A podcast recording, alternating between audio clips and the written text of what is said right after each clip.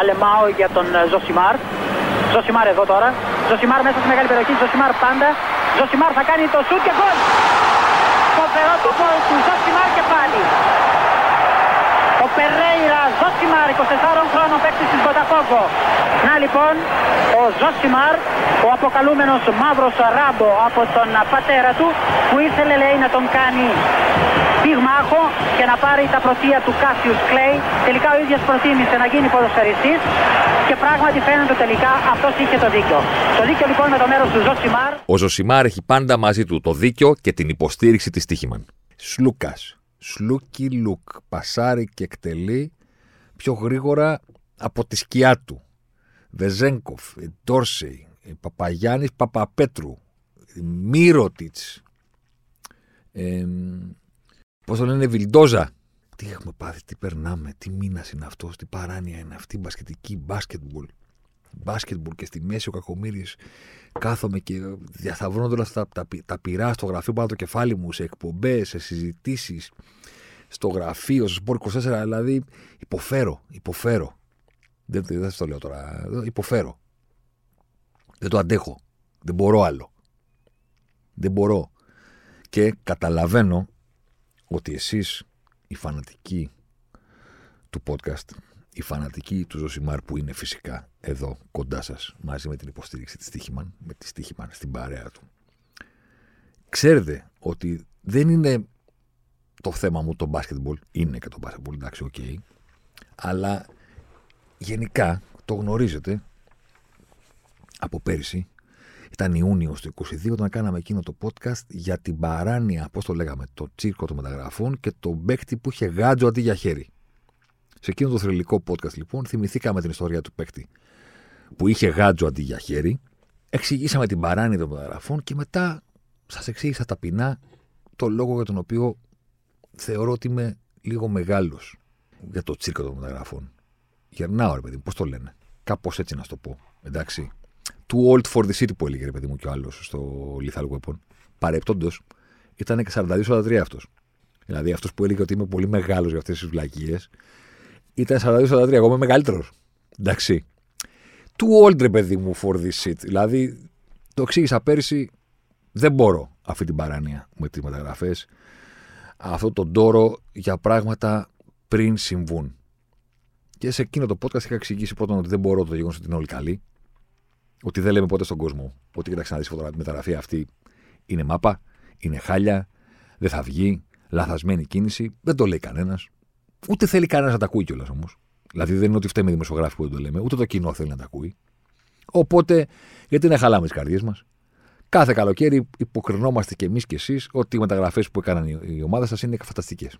Καταπληκτικές. Πάντα, αν υπάρχει γκρινιά, είναι για αυτό που δεν ήρθε. Προσέξτε. Λέμε ναι, εντάξει, πώς βλέπεις το καλοκαιρινό, το μεταγραφικό καλοκαίρι, ας πούμε, της τάδες εβδομάδα και λες φοβερή κίνηση αυτή εκείνη κλπ. Ε, πάντα η ένσταση, ο αστερίσκος μπαίνει στον παίκτη που δεν ήρθε. Κανένας δεν λέει πήραν τον τάδε για γέλια είναι αυτός που πήρανε. Κορόιδο πιάστηκαν. Μην πάμε σε παραδείγματα. Τα είπαμε στο περσινό podcast, μην τα ξαναλέμε. Εντάξει. Το ένα κομμάτι είναι αυτό ότι είμαι πολύ μεγάλος για να συνεχίζω να αποκρίνομαι, για να χαμογελάω ότι όλοι οι παίχτε που ήρθαν και αποκτήθηκαν είναι καλοί. Έναν αυτό. Δεύτερον, είναι ότι εσείς σηκώνετε και ένας δώρος. Εύκολα να γυρίσεις κάποιος. Δεν χρειάζεται να έχει μνήμη, ας πούμε, φοβερή. Είτε να κάνει, ή να κάνει καμιά έρευνα που θα κρατήσει χρόνια, να ανοίξει το μαύρο κουτί, ας πούμε. Ε, εύκολα να γυρίσει στι τελευταίες 4-5 σεζόν, 6-7, δεν ξέρω πόσες, να πάει στο Transfermarkt και να πατήσει και να δει πιο ακριβές ε, μεταγραφές ανά σεζόν στο ποδόσφαιρο. Και να θυμηθεί. Και να δει, ρε, εσύ, κοίτα τι είχε γίνει τότε, ρε. Χαμός για αυτόν, χαμός για εκείνον, χαμός για τον άλλον. Το ποσοστό των μεταγραφών που σήκωσαν τόρο λόγω των χρημάτων, λόγω του ονόματος, λόγω του οποιοδήποτε λόγου και τελικά δικαιώθηκε αυτός ο τόρο, είναι κάτω από το 50%. Δεν είναι ούτε οι μισές. Οι περισσότερες καταλήγουν σε φιάσκο, καταλήγουν στο να γελάμε, καταλήγουμε στο να κατηγορούμε παίκτες ε, και προπονητές και συλλόγους και χίλια πράγματα. Παρ' όλα αυτά, κάθε καλοκαίρι εμείς συνεχίζουμε το βιολί. Δεν, δεν μαθαίνουμε. Δεν λέμε ρε παιδί μου, ας μην, ας μην σηκώσουμε πάλι ντόρο και χαμό, γιατί Για τις τελευταίες 4-5 μεταγραφές που το έχουμε κάνει, ας πούμε, δεν βγήκαν. Οπότε τσάμπα συζητάγαμε. Όχι, συνεχίζουμε ξανά. Δηλαδή, θα κάνουμε χαμό για τον Εσχέν, να πω τώρα εντός των συνόρων. Δεν θα μάθουμε να πούμε ρε παιδί μου, να μην κάνουμε για το Χάμες, να μην κάνουμε για τον Μαρσελό. Συνεχίζουμε. Και εμείς φταίμε πάνω απ' όλα. Το συνάφτο δικό μας. Ε, φταίτε λίγο εσείς. Φταίνε λίγο και οι σύλλογοι. Αλλά δεν το κάνουμε μόνο για τις εγχώριες μεταγραφές, το κάνουμε για τις ξένες. Παναγία μου, χαμός, τάσκασε, πήρε, έκανε, έδειξε. Δεν βγαίνει μεταγραφή. Και δεν γυρίζουμε πίσω να πούμε λάθος κάναμε. Και δεν το κρατάμε σαν αστερίσκο για την επόμενη χρονιά να πούμε: Ωραία, μία, δύο, τρεις, πέντε, δέκα. Μήπως την επόμενη φορά που μία μάχα θα τα σκάσει για κάποιον να μην κάνουμε σαν να έγινε χαμός και να περιμένουμε να δούμε αν θα βγει η συγκεκριμένη κίνηση και τότε να κάνουμε χαμό. Όχι. Συνεχίζουμε σαν παιδιά που πιστεύουν στον Άγιο Βασίλη, σαν παιδιά που πιστεύουν στα παραμύθια και σε αυτά που βλέπουν στην τηλεόραση και στις ιστορίες, να συντηρούμε δύο πραγματικότητες. Μία πραγματικότητα είναι η καλοκαιρινή και η εφορία, ο θρίαμβος που φέρνουν οι μεταγραφές, και άλλη πραγματικότητα είναι αυτή που έρχεται τελικά. Η μοναδική πραγματικότητα που είναι τα αποτελέσματα, το χορτάρι και η απόδοση των παικτών που ξεσήκωσαν το σύμπαν και προκάλεσαν όλον αυτόν τον τόρο. Ε, η δεύτερη πραγματικότητα είναι αυτή που μας απασχολεί. Όταν μεγαλώνεις, κάπως η πρώτη σου φαίνεται λίγο παλιακή, λίγο περίεργη. Θα μου πεις, ωραία, αυτά τα είπες τον Ιούνιο του 22. Έχουμε Ιούλιο του 23. Γιατί τα επαναλαμβάνεις; Τα επαναλαμβάνω πρώτον για να τα θυμίσω, όπως το έχει πει ο Σπύρος μια φορά στη Ρένια, που λέει θα σου εξηγούσα, αλλά δεν έχεις δει το προηγούμενο επεισόδιο στα τελευταία επεισόδια των απαράδεκτων αυτό που κάτι συζητάνε και της λέει δεν, μπορείς, λέει, δεν καταλαβαίνω. Σπύρο, λέει, δεν καταλαβαίνεις γιατί δεν έχεις δει το προηγούμενο επεισόδιο. Σε ένα ρεσιτάλ τη Δημητρούλα, ας πούμε. Ε, από τη μία είναι για να θυμίσω σε όσους δεν είχαν ακούσει το παλιό ε, podcast. Να εξηγήσω έτσι λίγο εν συντομία. Αν και τα νούμερα δείχνουν ότι είναι συγκλονιστικό το, το πόσα παλιά επεισόδια ακούτε κάθε μήνα. Δεν θα σας πω λεπτομέρειες. Αλλά εγώ ξέρω και πόσο ακούτε τα επεισόδια κάθε μήνα τα καινούργια, αλλά και πόσες ακροάσεις κάνετε στα προηγούμενα επεισόδια, τα οποία είναι ένα, ένα ασύλλητο νούμερο, το οποίο δεν μπορώ να το, να το φέρω στο μυαλό μου. Το, δεν ξέρω αν είναι καινούριο κοινό που λέει κάτσε να ακούσω τα παλιά γιατί αυτός καλά τα λέει. Σας ευχαριστώ πάρα πολύ. Ή παλιό κοινό ανώμαλοι, ανώμαλοι ναι, οι οποίοι κάθονται και ακούνε ξανά και ξανά τα ίδια παλιά επεισόδια. Νομίζω ότι είναι περισσότερο το πρώτο πλέον. Νομίζω. Γιατί το νούμερο είναι πολύ μεγάλο, ξαναλέω, των ακροάσεων κάθε μήνα που αφορούν παλιά επεισόδια. Κλείνει η παρένθεση. Δεν είναι μόνο να θυμίσω λοιπόν τα περσινά. Είναι να τα βάλω σαν βάση ότι παιδιά, εγώ αυτά πιστεύω έτσι μεταγραφές. Που σημαίνει ότι αυτά πιστεύω και για τι μεταγραφέ στο μπάσκετ. Αλλά αυτό δεν είναι σχόλιο για τη μεταγραφή του Σλούκα, τη μετακίνηση του Σλούκα. Είναι ότι όλη αυτή η σλοκιάδα των τελευταίων ημερών και όλο αυτό το μπάσκετμπολ που έχει γίνει χαμός και κλαίνε και βγαίνουν στους δρόμους για τι μεταγραφέ Ολυμπιακού και Παναθηναϊκού, με όθησε στο να καταλάβω ότι το περσινό δεν το πήγαμε ποτέ ένα βήμα παραπέρα. Δηλαδή, βάλαμε τα θεμέλια, εξηγήσαμε ότι δεν ψήνομαστε για τι μεταγραφέ και οι λόγοι είναι αυτοί, και εξηγήσαμε κιόλας ότι κοίταξε να δεις, να τα βάλουμε κάτω, ρε παιδιά. Βγήκαμε στους δρόμους για τη μεταγραφή του Κουτίνιο, του Ντεμπελέ, του Ντιμαρία εκεί, του Ρονάλντο δύο φορές, στην Juventus και στη Manchester United, του Τάδε εκεί, του Τάδε εκεί. Τελικά τι έγινε; Πήγε ο Λουκάκου, τελικά τι έγινε; Άρα λοιπόν έχει δίκιο ο Κλοπ. Πάντα έχει δίκιο ο Κλοπ. Γιατί τι έχει πει ο Κλοπ, έχει πει ότι δεν έχει σημασία τι λένε για σένα όταν πηγαίνεις κάπου. Σημασία έχει τι λένε για σένα όταν φεύγεις. Και ο Ζωσιμάρ προσθέτει ότι αυτό δεν ισχύει μόνο στο ποδόσφαιρο και στο μπάσκετ, δηλαδή στις μεταγραφές, ισχύει και στη ζωή και στις σχέσεις. Και σε επαγγελματικές και στις προσωπικές. Και στους εργοδότες και στην εργασία και στους εργαζομένους, αλλά και στι διαπροσωπικέ, στα αγόρια σας και στα κορίτσια σας. Ε, δεν έχει σημασία τι λένε. Στην αρχή, σημασία έχει τι λένε για σένα στο τέλος, όταν φεύγεις. Ή όταν φεύγει ο άλλος. Εντάξει. Αλλά ας μείνουμε στο ποδόσφαιρο. Δεν το πήγαμε ποτέ ένα βήμα παραπέρα. Βάλαμε κάτω τόσες περιπτώσεις μεταγραφών που μας, θα πρέπει να μας διδάσκουν ότι δεν πρέπει να βιαζόμαστε, δεν πρέπει να προτρέχουμε, δεν πρέπει να πανηγυρίζουμε πριν παίξει ο παίχτης. Γιατί τελικά αυτό που θα μας μείνει είναι το πώς έπαιξε, όχι το πώς νιώσαμε την ημέρα που ανακοινώθηκε η μεταγραφή. Βάλαμε αυτό το θεμέλιο, αλλά δεν παίξαμε ποτέ την παρτίδα.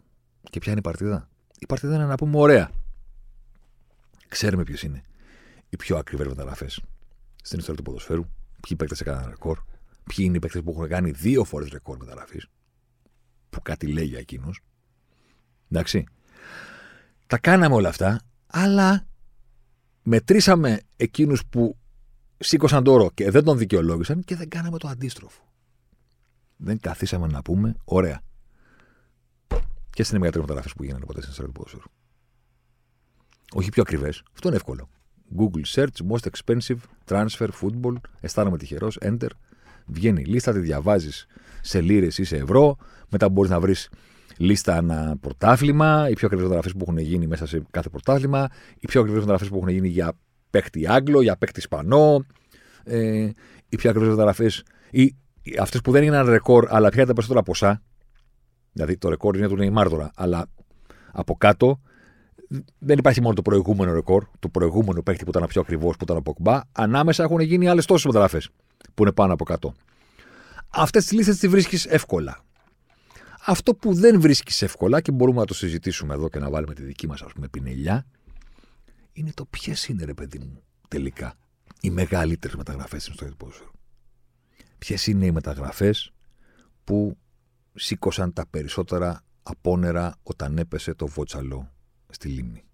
Ποια μετακίνηση άλλαξε το τοπίο. Άλλαξε την επιφάνεια της λίμνης, άλλαξε τη, τη, τη, την ακτή την ώρα που φτάσαν τα κύματα από το βότσαλο και τη διαμόρφωση, άλλαξε μέχρι και το βυθό ρε παιδί μου. Ποιο ήταν το μπαμ που δεν ήταν μπαμ επειδή ήταν απρόσμενο ή επειδή ήταν πάρα πολύ δαπανηρό. Δεν κοιτάμε αυτά. Αυτά είπαμε. Τα βρίσκεις με ένα Google search να βρούμε, να εξετάσουμε, να θυμηθούμε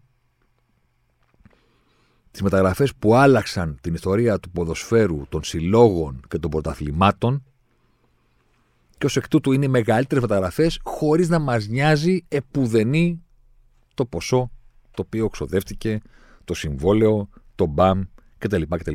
Αυτό θα κάνουμε στο Ζωσιμάρ αυτής της εβδομάδας. Ξεκινάμε με μια κατηγορία που είναι λίγο να κάνουμε μία αναφορά και να κάνουμε μία εξήγηση. Δηλαδή, όταν ο Μαραντόνα πήγε στην Ναπολή με ρεκόρ μεταγραφής και όταν έφυγε τελικά από τη συγκεκριμένη ομάδα χωρίς ποτέ ο ίδιος και η πόλη να είναι ξανά ίδιες είναι μια συγκλονιστική ιστορία η οποία διαμόρφωσε τον ίδιο και την πόλη την ομάδα. Είναι, είναι η μέρα που φτιάχτηκε το ντοκιμαντέρ. Αυτό που σας έχω πει ότι δεν γίνεται να μην έχετε δει στο podcast που κάναμε όταν τελικά ο Διέγκο έφυγε, ας πούμε, ξαφνικά από τη ζωή και μας άφησε. Τότε φτιάχτηκε κάτι συγκλονιστικό εκεί. Ένας ένας συνδυασμός της συγκεκριμένης πόλης με το συγκεκριμένο παίκτη όσον αφορά τα προσόντα και το συγκεκριμένο άνθρωπο που ήταν το εκρηκτικό μείγμα, ας πούμε. Δηλαδή εκεί φτιάχτηκε η ιστορία του να παίζει ο καλύτερος ποδοσφαιριστή του κόσμου στην πόλη στην οποία τον έχει υπό την προστασία της και υπό την ηγεμονία της η μαφία και αυτός ο ποδοσφαιριστής είναι ο καλύτερος ποδοσφαιριστής στον κόσμο. Παίρνει το Μουντιάλ κάνοντας πράγματα τα οποία δεν έχουν ξαναγίνει ποτέ στην ιστορία του ποδοσφαίρου, του παγκόσμιο κυπελό κερδίζει δύο πρωταθλήματα με την ομάδα που δεν έχει κερδίσει ποτέ τίποτα και ένα UEFA και τα κάνει όλα αυτά ενώ από την Κυριακή μέχρι την Πέμπτη είναι βουτυμένες κοκαίνη. Με διάφορες πόρνες κάθε βράδυ, ανάλογα την όρεξη. Μία, δύο, τρεις, whatever. Όλο αυτό ρε παιδί μου είναι, ξέρω εγώ, σημαδεμένος, συναντάει το, το, το καζίνο ή το Goodfellas μαζί με το ποδόσφαιρο. Σε ένα. Και δεν είναι ταινία, δεν είναι βιβλίο, δεν είναι fiction. Είναι πραγματική ιστορία και συνέβη. Και υπάρχουν εκεί έξω και τα, τα πιστήρια και όλα αυτά. Όπως είχαμε πει και σε εκείνο και το podcast για τον ε, Μαραντόνα, απόρριτο το ντοκιμαντέρ το οποίο είναι συγκλονιστικό, ας πούμε, αυτό που κάνει ο Καπαντία για τον Διέγκο και την Νάπολη. το σημείο που σου πέφτει το σαγόνι είναι που ακούς όντως το τηλεφώνημα στις 3 ώρα το πρωί που παίρνει. Ο... Ακούγεται τη φωνή του Μαραντόνα από το δωμάτιο του ξενοδοχείου να παίρνει την τύψα τηλέφωνο και της λέει: Είμαι στο άδειο ξενοδοχείο. Θέλω τόσο γραμμάρι κοκαίνης, παιδί μου και δύο κοπέλες. Τρεις πόσε είναι. Και μετά του λέει αυτή ναι, αμέσως πάρε λίγο το γιο μου. Και είναι ο καλύτερος ποδοσφαιριστή στον κόσμο και μιλάει με το γιο της Νταλαβεριτζούς και του λέει: Έλα ρε Διακό, τι έγινε την Κυριακή με την κυβέρνηση. Χάσαμε, ναι, χάσαμε του λέει ο Μαραντόνα. Ο οποίος, δηλαδή, φανταστείτε πού είναι ο Μαραντόνα εκείνη τη στιγμή. Δηλαδή, είναι σε ένα δωμάτιο ξενοδοχείου. Τι φοράει, τι κάνει, ποια είναι η διάθεσή του, ποιος είναι καταρχήν εκείνη τη στιγμή παγκοσμίως και τι συζήτηση έχει. Όλα αυτά συνέβησαν. Εντάξει. Από την άλλη, είναι, ξέρεις, είναι το κομμάτι της ιστορίας που αφορά τον ίδιο τον Μαραντόνα και την ίδια την Νάπολη. Δεν είναι ότι άλλαξε κάτι φοβερό. Δηλαδή, η, η Νάπολη δεν άλλαξε σαν ομάδα. Η πόλη άλλαξε. Δεν είναι ότι με βάση και να δει πρωταθλήματα ο Μαραντόνα πήγε στον φτωχό νότο του Ιταλικού ποδοσφαίρου και άλλαξε τα δεδομένα για μια ζωή. Τα άλλαξε όσο ήταν αυτός εκεί. Και τους πήρε δύο πρωταθλήματα. Η Νάπολη επέστρεψε στην αφάνεια και έπρεπε να φτάσουμε φέτος για να πάρει ξανά από τότε κατά τα γραφά ένα πρωτάθλημα, ας πούμε. Ακόμα με τον Κβαραντόνα, Κβαρατσχέλια και όλες αυτές τις ιστορίες και να κλαίνε στα στενά οι Ναπολιτάνοι. Αλλά, OK, okay, δεν άλλαξε κάτι. Ήταν απλώς συγκλονιστική αυτή η μίξη του ποδοσφαιριστή, του ανθρώπου και της συγκεκριμένης πόλης που ομοιά της εννοείται ότι δεν θα ξαναδούμε ποτέ στην ιστορία του ποδοσφαίρου. Είναι συγκλονιστική λοιπόν μεταγραφή, είναι τεράστια μεταγραφή για αυτό που φτιάχτηκε εκείνο το διάστημα. Δεν είναι συνολικά μια φοβερή επιρροή στο ποδόσφαιρο. Είναι το πώς αυτό το παιδί με αυτό το ταλέντο, πώς τα έφερε η μοίρα, πώς τα έφερε ρε παιδί μου το ζάρι από όλες τις ομάδες του κόσμου να μεγαλουργήσει εκεί. Ούτε στην Παρσελόνα που πήγε, ούτε στην Μπόκα που ήταν νωρίτερα. Δηλαδή η ομάδα που θα συνδέσει το όνομά του αιώνια να είναι εκεί αυτό το πράγμα. Η Νάπολη. Η Καμόρα, η κοκαίνη, το ταλικό ποδόσφαιρο, ο Βορρά, το καταστημένο και ο Νότος και όλο αυτό το πράγμα. Είναι σημαντικό για αυτούς. Με τον ίδιο τρόπο, ρε παιδί μου, δεν μπορεί να πει κανείς ότι είναι μεταγραφή του Μέση στην Παρσελόνα. Πήγε 13 χρόνων και υπέγραψε σε μια πετσέτα, ας πούμε στο εστιατόριο. Τον πήρανε να πάει εκεί να του κάνουν, να λάβουν τις ορμόνες που έπρεπε, τις ενέσεις που θα έπρεπε ε, να κάνει, που κόστιζαν. Διαμόρφωσε όλο το ποδόσφαιρο από το 2000 κάτι μέχρι και σήμερα.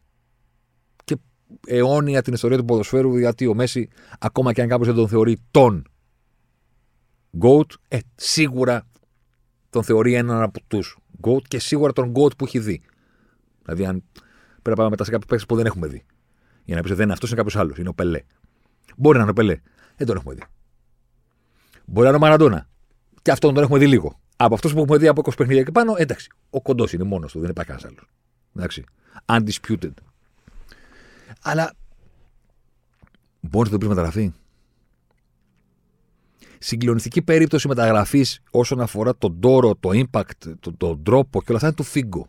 Εντάξει δεν άλλαξε το ποδόσφαιρο, ρε παιδί μου, ο Φίγκο Πεσετέιρο τώρα.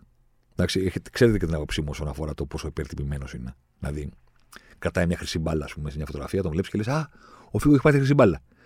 Και αν ρωτήσεις γιατί, κάπως κομπιάζει ο άλλος. Δηλαδή, δεν είναι ακριβώς σαφές γιατί πήρε ο Φίγκο τη χρυσή μπάλα. Δηλαδή, τον Καναβάρο που το βλέπεις τη χρυσή μπάλα είναι αστεία σαν εικόνα, αλλά λες: OK, okay, πήρε η Ιταλία το παγκόσμιο κύπελλο. OK, okay, ξέρω γιατί πήρε τα το παγκόσμιο κύπελλο. Δικαιώθηκε μια ολόκληρη φουρνιά ποδοσφαιριστών, ας πούμε. Ντελ Πιέρο, Τότι δε, ε, Χαμός, Γκρόσο. Και ο Καναβάρο είναι ο τύπος ο οποίος στο 119 της παράτασης, ας πούμε, με τους ε, Γερμανούς είναι που κέρδισε τις δύο εγχώμενε μονομαχίες και φώναζε ο speaker Καναβάρο, Καναβάρο και μετά βγήκαν αντεπίθεση. Το κόλλησε ο Ντελ Πιέρο στο 120. Andiamo Berlino Beppe και έγινε όλη αυτή η ιστορία. Ναι, OK, okay, το πήρε ο Καναβάρο, ήταν αρχηγός. Μπράβο του. Ο Φίγκο τώρα τη μεταξύ παρά Για ποιο λόγο. Παρ' όλα αυτά, είναι σημαντική για το ποδόσφαιρο μετακίνηση του, όχι μόνο για το, το πώς πληγώθηκε η Μπαρσελόνα και για το αδιανόητο της μετακίνησης του αρχηγού της Μπαρσελόνα, που έχει συμβόλαιο με την Μπαρσελόνα. Όχι Σλούκα τελειώνει το συμβολέο μου και πηγαίνω όπου θέλω. ή είμαι ο Σπανούλη και πηγαίνω όπου θέλω. Έχω συμβόλαιο. Έχω συμβόλαιο και φοράω και το περιβραχιόνιο. Είμαι το σύμβολο του καταλωνισμού. Και εμφανίζομαι μια μέρα και πληρώνω τη ρήτρα μου και πηγαίνω στη Real Madrid. Γιατί, γιατί σύμφωνα με τον νόμο, ο παίκτης είναι αυτός που δικαιούται να πληρώσει τη ρήτρα. Όταν λέτε ότι η Real, ας πούμε, πληρώνει τη ρήτρα και παίρνει τον τάδε, έτσι το λέμε γιατί ε, έτσι πρέπει να συνοηθούμε μεταξύ μας. Στην πραγματικότητα, ο παίκτης είναι που δια νόμου έχει το συμβόλαιο, έχει το, το δικαίωμα να σπάσει το συμβόλαιό του και το συμβόλαιο γράφει. Για να το σπάσεις, πρέπει να πληρώσεις τόσα. Ο παίκτης θα πληρώνει. Πού του τα δίνει η ομάδα, η αντίπαλη. Δηλαδή είναι συγκλονιστικό αυτό που συνέβη. Και του πετάξανε γουρονοκεφαλή μέσα στο κήπεδο και μπουκάλια ουίσκι και όλα αυτά τα πράγματα. Δεν άλλαξε κάτι φοβερό στο ποδόσφαιρο.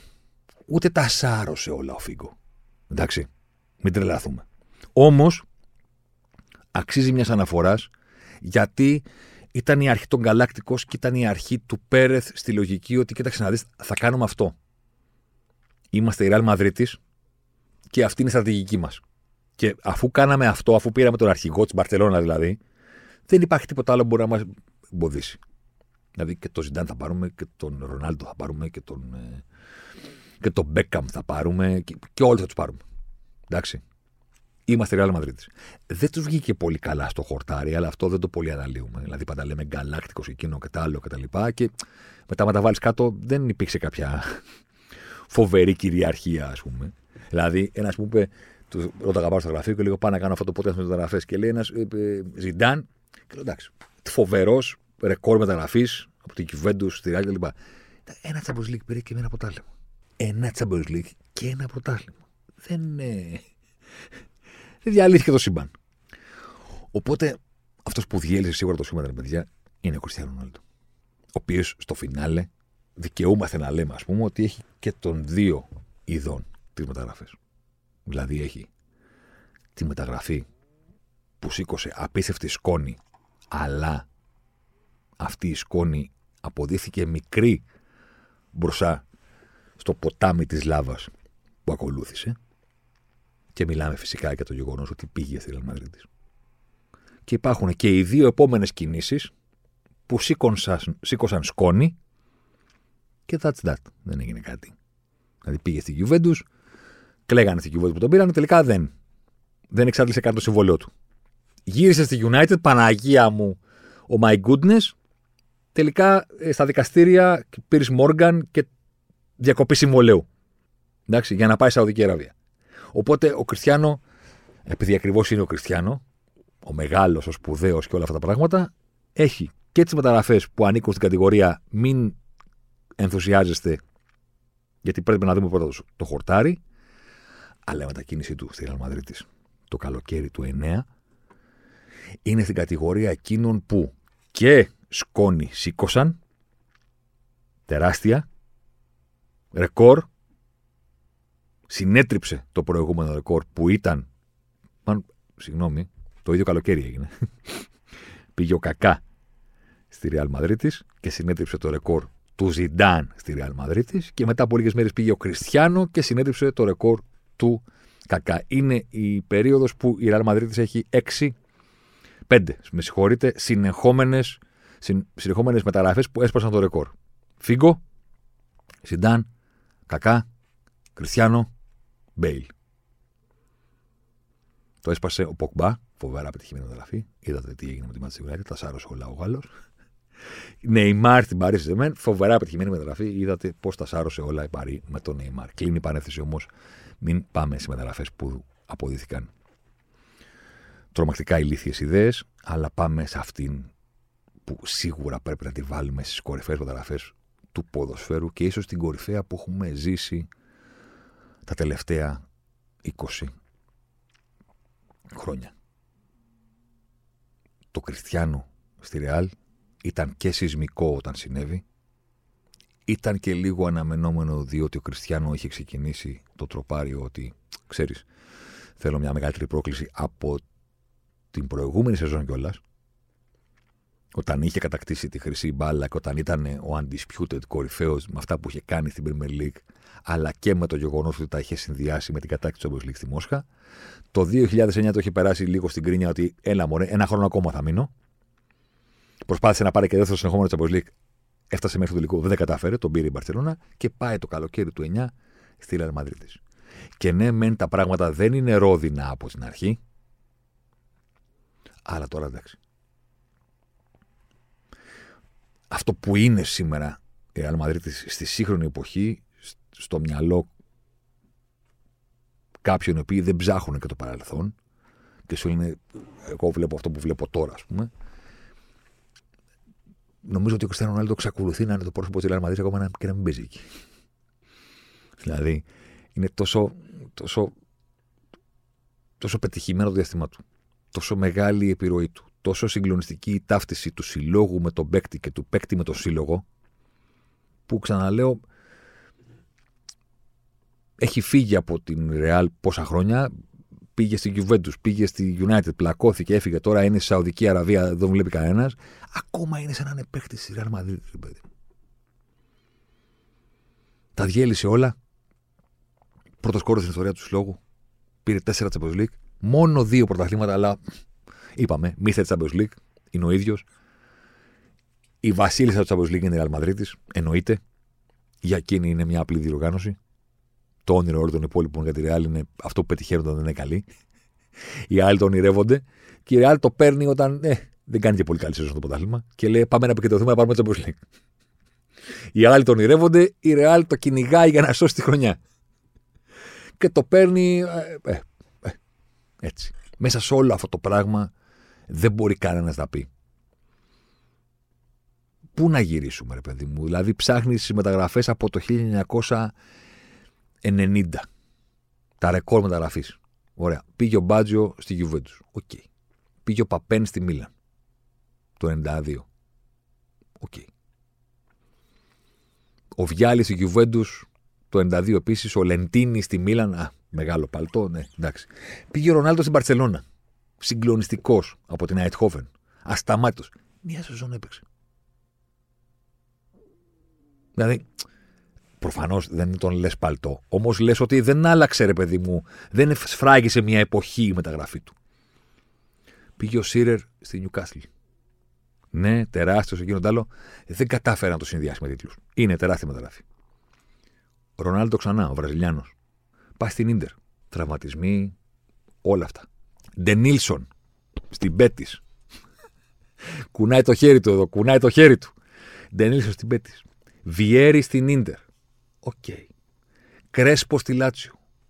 OK. Okay. Πόσοι ασχολήθηκαν, ρε παιδί μου, παγκοσμίως με τον Βιέρι στην Ίντερ. Και μετά έχουμε Φίγκο στη Ρεάλ, Ζιντάν στη Ρεάλ, Κακά στη Ρεάλ, Κριστιανό στη Ρεάλ, Μπέιλ στη Ρεάλ. Ε, ποιος ρε παιδιά από όλους αυτούς; Έκανε το ποδόσφαιρο να γυρίζει γύρω του. Ποιος, ξεκίνησε από το, 90, από το 90 να μετράω. Ποιος; Έκανε το ποδόσφαιρο να γυρίζει γύρω του πραγματικά. Όλοι κατέκτησαν. Και ο Φίγκο κατέκτησε και ο Ζιντάν κατέκτησε και ο Κακά, εντάξει, άστο. Ο Μπέιλ το ίδιο. Και μετά είναι ο Πογκμπά στη United. Μιλάμε τώρα για τρομακτική ιδέα το να δώσουν, να κάνουν ρεκόρ μεταγραφής για παίχτη που ήταν δικός τους και έφυγε ως ελεύθερος. Τρομακτική ιδέα. Τρομακτική. Και ο Νεϊμάρ στην πάρει. Ποιος, ποιος δικαιούται; Από το 90 μέχρι σήμερα να λέει: Εγώ πήγα εκεί. Διαλύθηκε το σύμπαν την ημέρα που αποκτήθηκα, την ημέρα που υπέγραψα, την ημέρα που ανακοινώθηκα. Και ξέρεις κάτι. Διαλύθηκε το σύμπαν και μετά. Μόνο ο Πορτογάλος. Δεν γίνεται να με τον βάλεις στις κορυφαίες μεταγραφές και δεν γίνεται σίγουρα να με τον βάλεις στις κορυφαίες μεταγραφές που έχουμε ζήσει κανονικά στην εποχή μας από την πρώτη μέρα να τον θυμόμαστε μέχρι που έφυγε και μέχρι τώρα που παίζει εκεί κάτω που δεν ξέρει κανένας που είναι. Αυτός είναι. Στο post 2000 ποδόσφαιρο, στο millennium, στον αιώνα, δεν ξέρω τι, η μεγαλύτερη μεταγραφή μακρά της δεύτερης είναι ο Χριστιανό Ρονάλντο. Κανένας άλλος. Επόμενος, ανδιαφυσβήτητος, για όσους θεωρούν ότι ποδόσφαιρο υπάρχει μόνο στο νησί και όλα τα υπόλοιπα Μπαρσελόνα και Ρεάλ είναι γύρω-γύρω, με καλύτερη μεταγραφή στην ιστορία του ποδοσφαίρου μακράν της δεύτερης. Ερικ The King Καντονά. Είναι εύκολο να γεμίσεις ένα ολόκληρο podcast με κορυφαίες μεταγραφές της United και με κορυφαίες μεταγραφές του Άλεκου, του Βέργκσον. Το πιο εύκολο πράγμα. Από το Φέρντιναντ και στον. ε, Το, το Ρούνι, να κοιτάξεις δηλαδή εγχώρια πώς συγκλονιστικές κινήσεις εντός των συνόρων, μέχρι να πας, ας πούμε, στο Βανίστερ Λόι. Δεν ξέρω κι εγώ, ας πούμε. Σε, σε ποιον. Στον Κριστιανό Ρονάλντο τον ίδιο φυσικά. Επίσης, γιατί υπάρχει και αυτό. Το μήπως στις κορυφαίες μεταγραφές δεν είναι μόνο Κριστιανό στη Real, μήπως είναι και Κριστιανό στη United. Είναι εύκολο να κάνεις όλα αυτά. Αλλά θα έχεις κάνει λάθος. Γιατί όλα αυτά έχουν ακολουθήσει. Και όλα αυτά έχουν χτιστεί πάνω στα θεμέλια και τους πρώτους ορόφους της δυναστείας που λέγεται Manchester United και Alex Ferguson τα οποία τα έκτισε και τα θεμελίωσε ο Μαρσεγέζος βασιλιάς, ο Ερικ Κάντονα. Τίποτα από αυτά που ακολούθησαν δεν μπορεί κάποιος με ασφάλεια να πει ότι θα είχαν συμβεί εάν δεν είχε γίνει η κορυφαία μεταγραφή σίγουρα, σίγουρα στην ιστορία της Premier League. Και μία από τις κορυφαίες μεταγραφές όλων των εποχών, ακριβώς γιατί έγινε στην Premier League και ακριβώς γιατί αφορούσε τη Manchester United και την επιτυχία της και τη δυναστεία της με τον Alex Ferguson. Η λέξη επιτυχία, η λέξη δυναστεία και ο Σερ Alex Ferguson και όλα αυτά τα πράγματα έχουν ξεκινήσει σε εκείνη την μεταγραφή. Για όσους δεν το γνωρίζουν, που δεν ξέρω πώς είναι αυτοί, αλλά τα στατιστικά μου λένε ότι ένας στους πέντε ακροατές του Σωσιμάρα αυτή τη στιγμή είναι κατά το 22. Δεν ξέρει δηλαδή πώς είναι ο κόσμος χωρίς ίντερνετ. Δεν ξέρει. Τι κάναμε πριν. Όταν δεν ξέραμε κάτι. Ή όταν διαφωνούσαμε για κάτι, ότι δεν μπορούσαμε να πάρουμε το κινητό και να πούμε κάτσε μισό λεπτό και να το πω εγώ. Υπάρχει αυτό το περίφημο λοιπόν τηλεφώνημα το Νοέμβριο τη σεζόν 92-93, αν δεν κάνω λάθος, στο οποίο τηλεφώνημα συζητούσαν δύο πρόεδροι. Ο ένας ήταν ο πρόεδρος της Leeds, ο Bill Fotherby, και ο άλλος ήταν ο πρόεδρος της Manchester United, ο Martin Edwards. Το τηλέφωνο είχε χτυπήσει την ώρα που ο πρόεδρος της United, ο Edwards, μιλούσε με το Ferguson στο γραφείο του σχετικά με την ανάγκη της ομάδας να ενισχυθεί. Τι θα κάνουμε το Δεκέμβρη; Spoiler, όχι spoiler, δηλαδή πώς το λένε, επεξήγηση για τους μικρούς φίλους μας, κάποτε οι μεταγραφές ήταν Δεκέμβριο. Εντάξει, μετά πήγαν Ιανουάριο. Λοιπόν, κουνάει το κεφάλι του άλλος, δεν το πιστεύει. Λοιπόν, πώς είναι τα τηλέφωνα που παίρναμε και γυρνάμε το καντριάνι γύρω-γύρω, ρε παιδί μου. Old school πράγματα, καταλαβέ. Εντάξει. Τετράγωνε οθόνες και όχι μακρόστενες. Τέτοια πράγματα. Εντάξει. Χτυπάει λοιπόν το τηλέφωνο και είναι ο πρόεδρος της Leeds, ο οποίος θέλει να πάρει τον Ντένι Έρβιν. Irwin. Και λέω Έρβιν. Τι έπαθα. Του απαντάει ο πρόεδρος του United ότι δεν τον δίνουμε. Εντάξει. Και η κουβέντα πηγαίνει στο αν μπορεί η Leeds να δώσει παίχτη στην ε, United που η οποία έχει το μαχητικό πρόβλημα στην επίθεση. Εντάξει. Η United ήταν εκτός από το UEFA επειδή είχε αποκλειστεί από την Τορπίντο Μόσχας στα πέναλτι. Είχε δύο νίκες στα τελευταία 13 παιχνίδια στα οποία είχε βάλει 9 γκολ. Μιλάμε τώρα για θλίψη, για παγωνιά. Ήταν 8η στο πρωτάθλημα. Προσέξτε με, 8η στο πρωτάθλημα. Εκτός UEFA σε αποκλεισμό στον πρώτο γύρο από την Τορπίντο Μόσχας στα πέναλτι, δύο νίκες στα τελευταία 13 παιχνίδια σε όλες τις οργανώσεις και 9 γκολ μόνο. Και ο νέος παίκτης που είχαν πάρει την επίθεση, ο Ντάμπλιν, είχε σπάσει το πόδι του και ήταν εκτός μέχρι τον Αύγουστο. Μιλάμε για θλίψη, μιλάμε για σεζόν ασύλληπτη τραγωδία. Χτυπάει το τηλέφωνο, μας δίνετε τον Έρβιν, όχι λέει ο Φέργκισον, και σύμφωνα με το μύθο, άκουγε ο Φέργκισον τη συζήτηση που είχαν οι δύο πρόεδροι και προσπάθησε με τα χέρια του και με το στόμα να κάνει νόημα στον πρόεδρό του, τον Έντουαρτς, ρωτάει για τον Κάντονα. Εντάξει. Μέχρι λέει που πήρε ένα χαρτί και του γράψε Καντονά και του το κόλλησε. Και του λέει: Να σου πω, του λέει: Τον Καντονά το δίνετε. Μιλάμε τώρα για ζαριά. Ζαριά. Δεν είναι ότι ρισκάρει κάτι, γιατί δεν έχεις τίποτα να χάσεις. Μια ερώτηση κάνεις. Η απάντηση του Προέδρου της Λίτς ήταν: Θα σου απαντήσω στις επόμενες 24 ώρες. Θα σε πάρω μέχρι αύριο να σου πω. Τελικά τους πήρε πίσω μετά από μία ώρα. Μετά από 60 λεπτά. Και τους είπε ναι. Τον δίνουμε. Τι ήταν ο Καντονά; ο Καντονά όταν έγινε όλο αυτό το θρηλυκό τηλεφώνημα το οποίο ξαναλέω έγινε το Νοέμβριο ήταν στην πρώτη του, στη δεύτερη σεζόν του στην Αγγλία. Την πρώτη σεζόν τι είχε κάνει; Είχε πάει στη Leeds. Τι είχε κάνει η Leeds. Η Leeds είχε πάρει το πρωτάθλημα. Δηλαδή ο Καρτονά ήταν ποδοσφαιριστής που είχε παίξει την πρώτη του σεζόν στο, στην Premier League, Γάλλος, την εποχή που τους μετρούσες, το 1-2-93 είμαστε, εντάξει, και είχε πάρει το πρωτάθλημα στην πρώτη του χρονιά εκτός Γαλλίας με την Leeds. Χωρίς όμως να τον θεωρούν και κάτι φοβερό οι Άγγλοι κατά εκείνη την εποχή φυσικά όλα τα φώτα έπεφταν στους δικούς τους. Εν τω μεταξύ τον τίτλο τότε στη Leeds τον είχε πάρει από τη United. Η United είχε 25 χρόνια να πάρει πρωτάθλημα όλα τα έδινε γιατί πλέον είχε ανέβει με το Ferguson και είχε ανέβει με το Ferguson και προσπαθούσε πλέον να γυρίσει στην κορυφή της Αγγλίας. Και στο δεύτερο μέρος της σεζόν η United ενώ προσπαθεί να πάρει το πρωτάθλημα κάνει 6 νίκες σε 21 παιχνίδια. Από το Δεκέμβριο μέχρι τις 27 Απριλίου. Και κάνει στο τέλος τρεις συνεχόμενες ήττες και δίνει φυσικά το πρωτάθλημα στη Leeds, το οποίο το κατακτά μαζί της ο Καντονά. Απλώς στην Leeds τον θεωρούν σαν κάτι τύπου αυτός που κάνει τη διαφορά, ρε παιδί μου, ερχόμενος από τον πάγκο. Δεν θεωρείται ότι είναι η βάση των πραγμάτων. Έχουν ξεχάσει ότι έχει βάλει τρία κρίσιμα γκολ στις τελευταίες εβδομάδες σεζόν, εκεί που όλα καίγονται και πρέπει να σκοράρεις για να ε, το πάρεις, εν πάση περιπτώσει. Εντάξει. Και τη δεύτερη σεζόν Υπάρχει μια ολόκληρη ιστορία ότι ο Καντονά είναι περιφερειακός. Ότι προφασίζεται τραυματισμούς, ότι χάνει προπονήσεις, ότι δεν έχει καλή ε, συμπεριφορά, ότι γενικά ότι είναι πρόβλημα. Ξαναλέω, έχουν πάρει το πρωτάθλημα και το έχουν πάρει με αυτόν ποδοσφαιριστή. Και είμαστε στη μέση της σεζόν.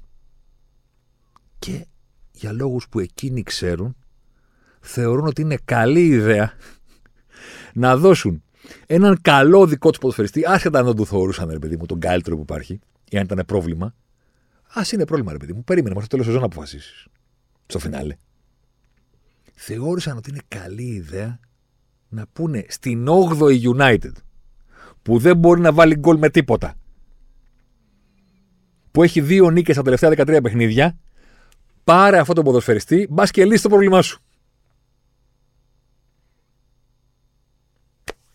Ε, δεν υπάρχει μεγαλύτερη μεταγραφή στην ιστορία του United, παιδιά. Δεν υπάρχει μεγαλύτερη μεταγραφή στην ιστορία της Premier League. Καταρχήν, πόσο μπορεί να συμβεί αυτό το πράγμα; Δηλαδή, σκεφτείτε το. Σκεφτείτε το, ρε παιδί μου, είναι η, η Liverpool τέταρτη. Θα της δώσει παίκτη η City τον Ιανουάριο για να διορθώσει τα προβλήματά της. Ή θα σου πει, θα τον κρατήσουμε όσο θέλουμε, δεν το δίνουμε σε εσάς πόσο πιθανό είναι να συμβεί αυτό; Πόσο πιθανό είναι η πρωταθλήτρια ομάδα να δώσει παίκτη στην ομάδα που τερμάτισε δεύτερη, η οποία εκείνη τη σεζόν έχει συγκλονιστικά προβλήματα και είναι 8η. Γιατί να της δώσεις παίκτη; Γιατί να της λύσεις το πρόβλημα; Γιατί να δώσεις κάποιον ο οποίος έχει σκοράρει με σένα, έχει πάρει το πρωτάθλημα και οι άλλοι έχουν να πάρουν πρωτάθλημα 25 χρόνια. Γιατί να τους βοηθήσεις; Έχουν γραφτεί άπειρα από τότε για το πόσο ιδιοφυή ήταν η κίνηση του Φέργισον η αλήθεια είναι ότι τη συγκεκριμένη στιγμή ήταν και κίνηση απελπισίας. Δεν υπήρχαν και άλλες λύσεις. Δηλαδή, ο Φέργκισον, όταν ρώτησε για τον Καντονά, ρώτησε γιατί είχε κάνει ήδη προτάσεις σε άλλους παίχτες και δεν μπορούσε να πάρει κανέναν. Δεν γινότανε, δεν του βγαίνανε ή δεν θέλανε να έρθουν οι παίχτες, ή δεν είχε τα λεφτά, ή δεν τους πουλάγανε οι ομάδες τους. Ήθελα να πάρει τον Χέρστο, λέει τη Χέρ, τον Ντίν. Προσπαθούσε γενικά να βρει κάποιον στην επίθεση για να σώσει τη χρονιά. Όταν έμενα σώσει τη χρονιά, δεν νομίζω ότι παίρνω στο μυαλό του την 8η θέση.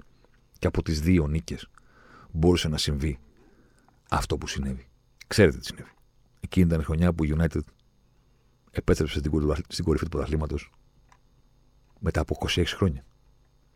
Εκείνη η σεζόν είναι η σεζόν που η United αναδείχθηκε πρωταθλήτρια Αγγλίας για πρώτη φορά στην ιστορία της με τον Φέργισον στον πάγκο. Ήταν το πρώτο από όλα όσα κατέκτησε η United ως η απόλυτη δύναμη του αγγλικού ποδοσφαίρου για την επόμενη 20 ετία.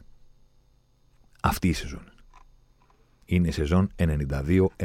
Και όλα αυτά έγιναν επειδή η 8η ομάδα του πρωταθλήματος απέκτησε από τη Leeds τον Ερικ Καντόνα.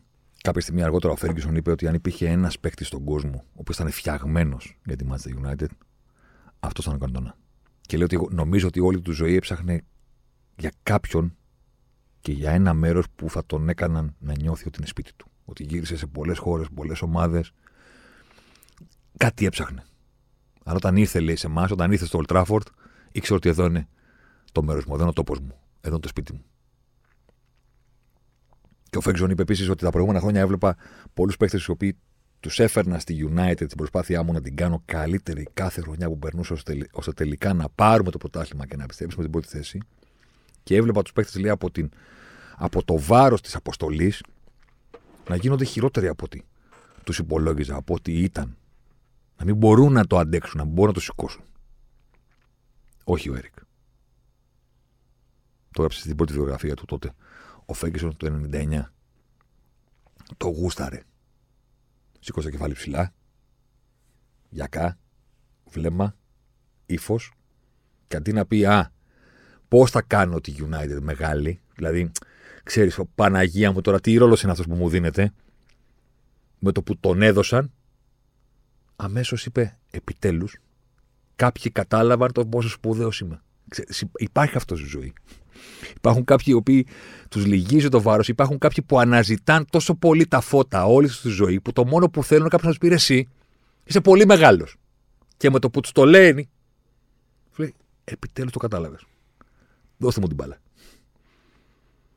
Είχε γράψει ο Φέγγισον, αντί να πει λέει, ότι πώς θα το κάνω αυτό, και ότι η αποστολή είναι πολύ μεγάλη για μένα, είπε ότι εγώ είμαι ο Καντονά. Εσείς πόσο μεγάλοι είστε. Είστε αρκετά μεγάλοι για μένα. Είναι φοβερό να σκεφτεί κανείς πρώτον ότι ο Καντονά τελείωσε την καρδιά του στο United. Δεν συνέχισε να παίζει ποδοσφαιρό. Πήγε εκείνο το Νοέμβριο στη United, πήρε το ποτάλημα στην πρώτη μισή σεζόν που έπαιξε, το 93, και έπαιξε στη United μέχρι το 97. Τέλος. Γεννημένος το 66, το 97, 31 χρόνων είπε αντιέ. Ούτε ρεβουάρ, ούτε τίποτα. Παιδιά, ο τύπος έπαιξε το 92, το 93, το 94, το 95, το 96, το 97 στην Premier League και δεν την πήρε μόνο μία χρονιά. Το 95. Όταν έκανα το karate kick, το κουφού kick στον οπαδό του Crystal Μόνο όταν κλώτσισε με καρατιά οπαδό δεν πήρε το ποτάλημα. Το πήρε με την ίδια 92 με τη United 93-94, 95 διάλειμμα το πήρε η Blackburn. Άλαν Σίρερ. Εντάξει. Και είναι Αγγλής προπονητής. 96-97 παίρνει άλλα δύο. Σας ευχαριστώ πολύ. Δεν είναι ότι τους έκανε πρωταθλητές στην πρώτη του μισή σεζόν και το σήκωσαν μετά από 26 χρόνια. Δεν είναι ότι έδωσε στο, στον Φέργκισον το πρώτο του. Του έδωσε τα πρώτα του. Πρωτάθλημα το 93, πρωτάθλημα και το 94. Ξανά. Διάλειμμα το 95, πρωτάθλημα το 96, πρωτάθλημα το 97. Δύο από αυτά, double. Ποιος έβαλε γκολ και στους δύο τελικούς κύπελου, ο Ρίκαντονα. Ποιος έκανε το 1-0 στον τελικό του 96 με τη Liverpool, με τα Spice Boys που φοράγανε τα λεφτά κουστούμια, στο 85, με το σούτ εκτός περιοχής που πέρασε η μπάλα από 4.000 πόδια, ο Ερικ Καντονά. Double θέλεις; Εγώ. Πρωτάθλημα θέλεις; Πάλι εγώ. Κανένα πρόβλημα δεν υπάρχει. Δεν υπάρχει κανένα απόλυτο πρόβλημα γιατί είμαι ο Ερικ Καντονά. Αυτό είναι όλο. Αυτό είναι όλο.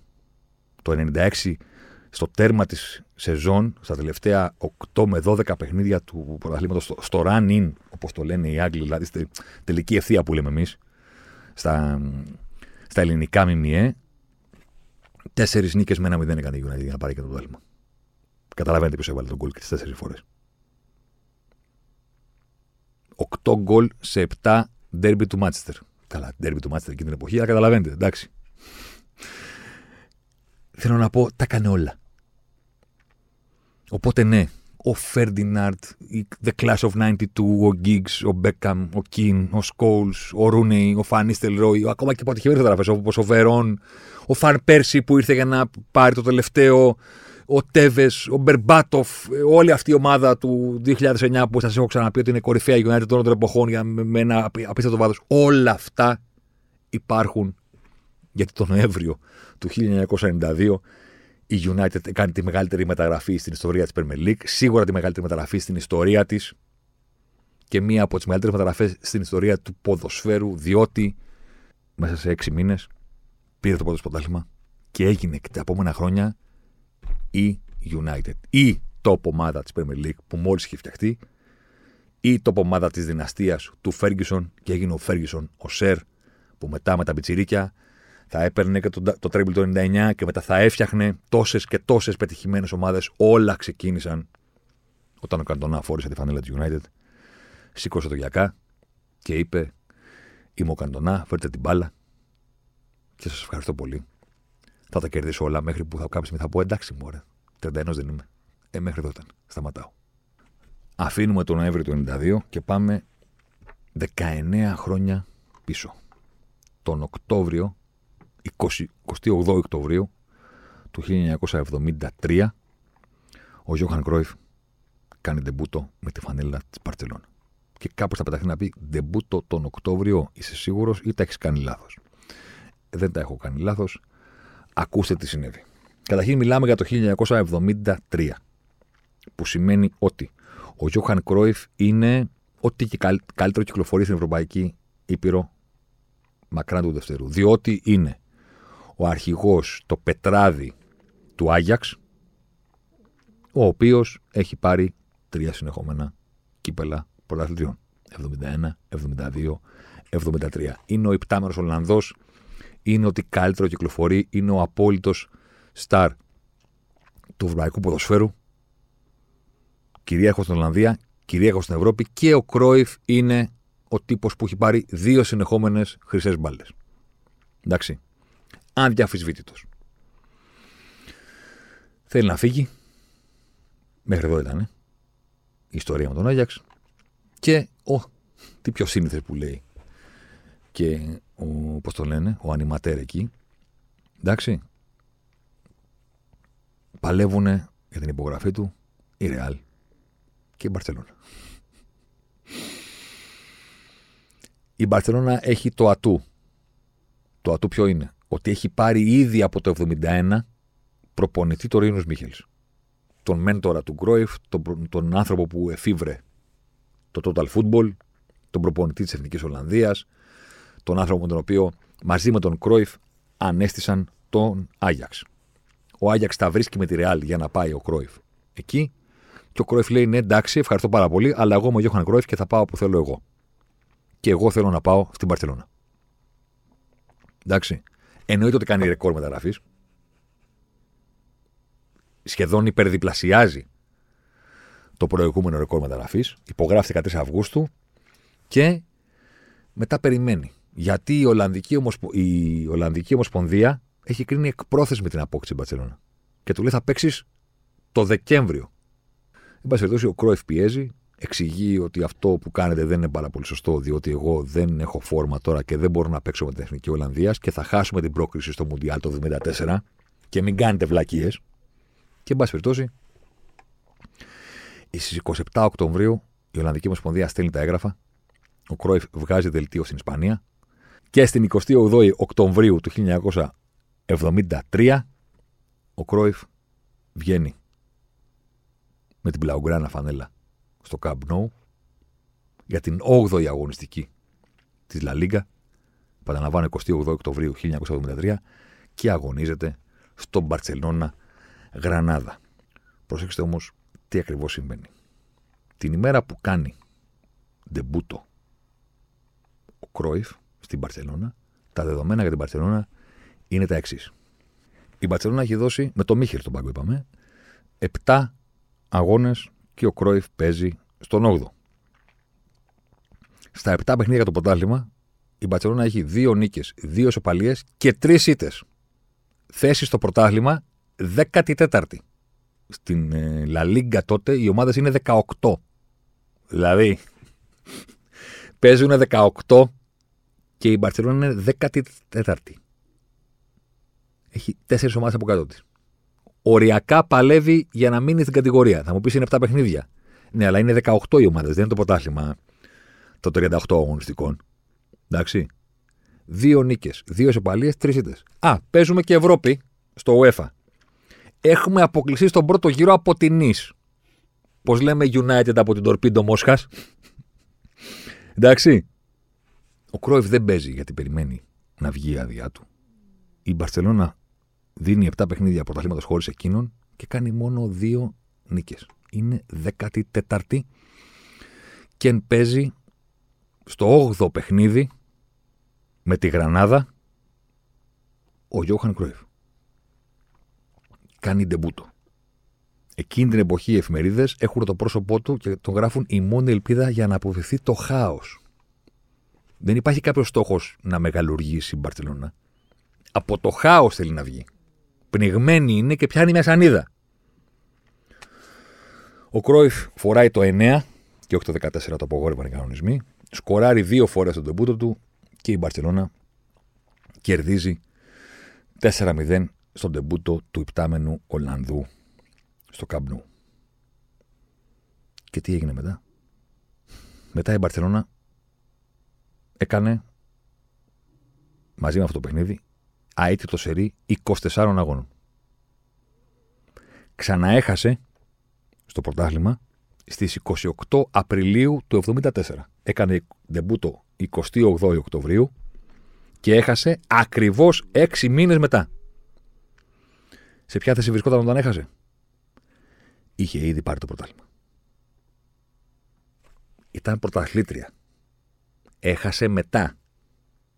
Δηλαδή, αυτό που σας περιγράφω τώρα είναι τύπου Ερή Καστέλ, είναι κόμικ, είναι καντονά, είναι πράγματα που συμβαίνουν μόνο στις ταινίες. Δεν μπορεί κάποιος να πει στα σοβαρά ότι μια ομάδα πήρε ένα ποδοσφαιριστή, ο οποίος έκανε ντεμπούτο, του, στο, ντεμπούτο στο 8ο παιχνίδι, η ομάδα ήταν 14η, και από τότε που έπαιξε αυτός δεν ξαναέχασαν και πήραν το πρωτάθλημα. Αίτητη. Γιατί το πήραν στο διάστημα με εκείνον, δεν έκαναν ήττα. Το πήραν και μετά έχασαν.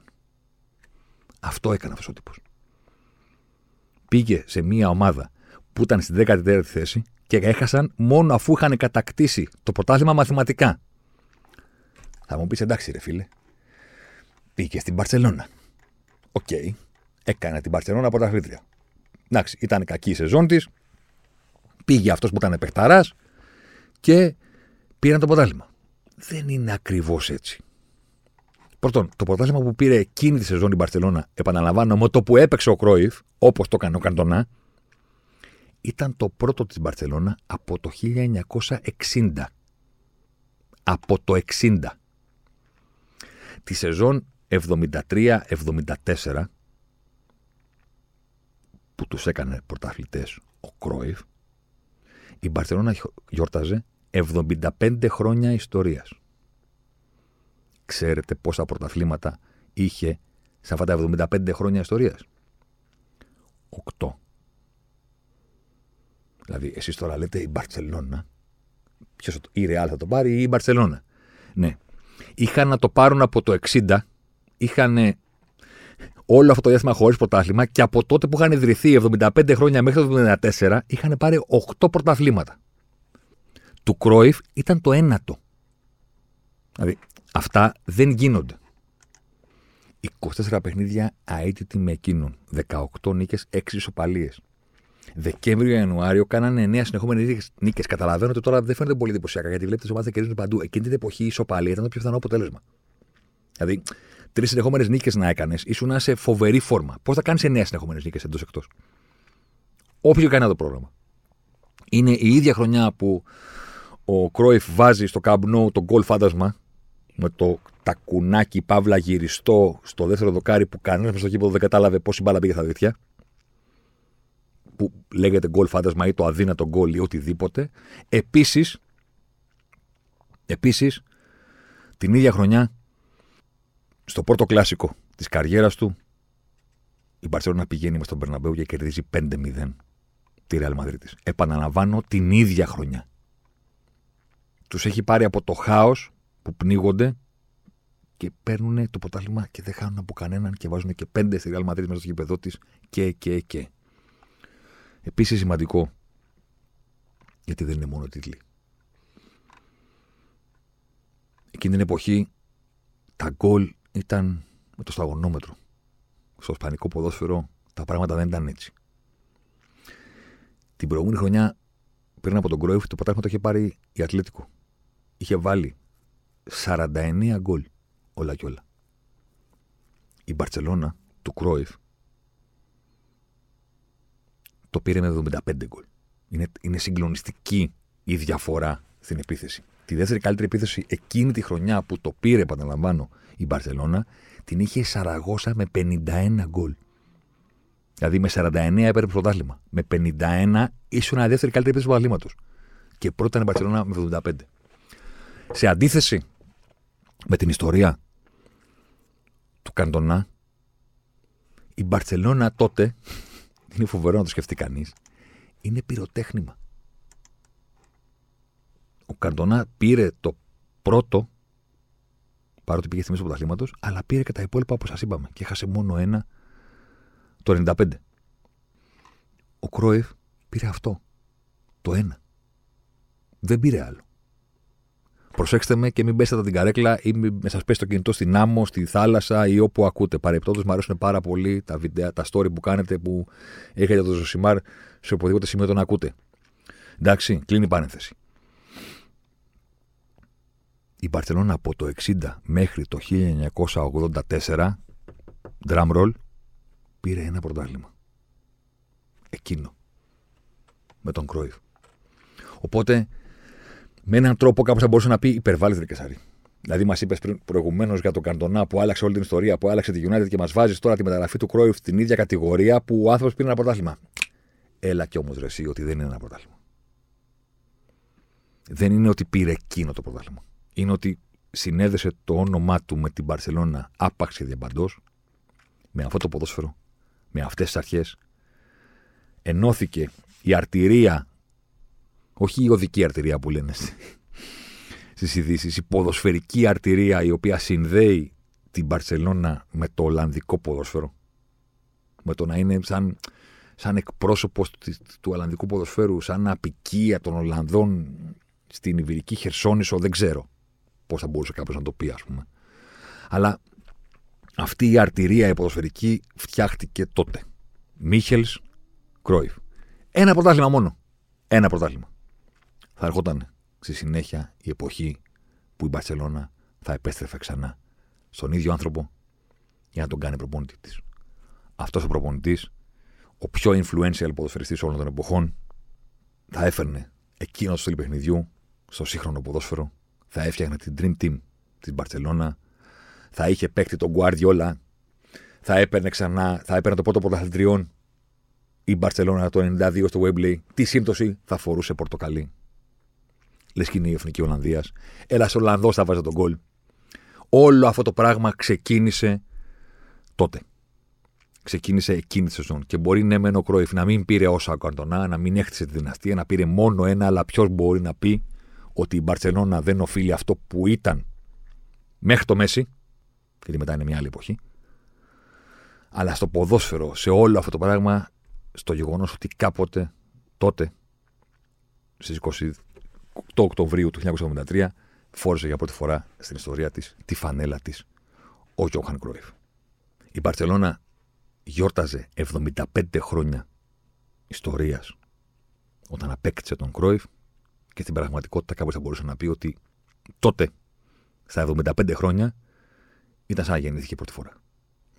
Κλείνουμε με την κορυφαία ιστορία που υπάρχει. Εσείς οι φανατικοί του Σοσιμάρ, εσείς, εσείς που μας ακούτε, παρέα με τη Στίχημαν, θα έχετε σίγουρα στο λεξιλόγιο σας το ληστές του τρένου είναι σχεδόν αναγκαστικό. Το έχει ο λέξη, δεν το έχετε εσείς. Δηλαδή μισό λεπτάκι, να ξέρουμε τι λέμε. Εντάξει, το ληστής είναι παγκόσμιο. Από αυτό το μικρόφωνο αυτή τη στιγμή ζητώ συγγνώμη από οποιονδήποτε έχουμε αποκαλέσει ληστή σε αυτό το podcast, από οποιονδήποτε έχουμε χαρακτηρίσει ληστή του τρένου ή οτιδήποτε, διότι πρέπει να σας πω τώρα την ιστορία των κορυφαίων ληστών των τρένων στην ιστορία του ποδοσφαίρου. Πρέπει να γυρίσω για να το κάνω αυτό, είτε το πιστεύετε είτε όχι, στο 1949. Θα μου πείτε τώρα, εντάξει, έχεις τρελαθεί που μας γύρισες τώρα. Μιλάμε τώρα, δεν υπάρχει τίποτα εκεί. Κι όμως υπάρχει. Δώστε βάση. Το 1949 συνέβη στο ποδόσφαιρο κάτι το οποίο πήρε το όνομα Eldorado. Δηλαδή από εκεί καταλαβαίνετε ότι μιλάμε για τους αυθεντικούς ληστές του τρένου. Eldorado, the city of gold. Τι ήταν το Eldorado; Δώστε βάση. Δώστε βάση.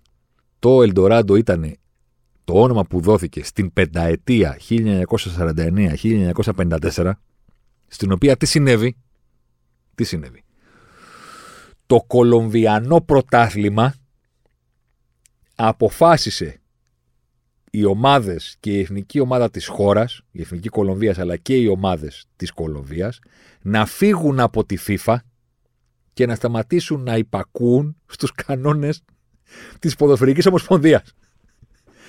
Δηλαδή, μιλάμε ρε παιδί μου ότι είναι οι πραγματικοί ληστές του τρένου, οι αυθεντικοί. Είναι πειρατές.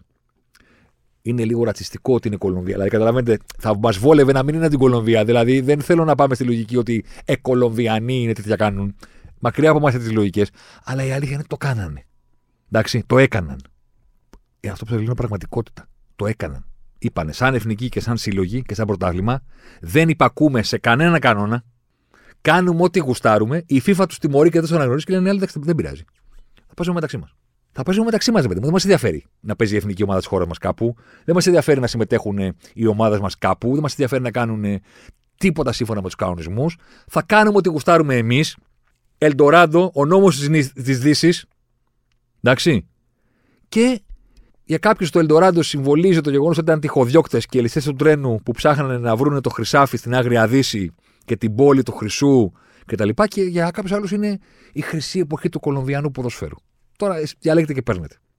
Θα μου πεις τώρα πώς το πω, Ζουγανέλη, γιατί, γιατί μας την είπες αυτή την ιστορία.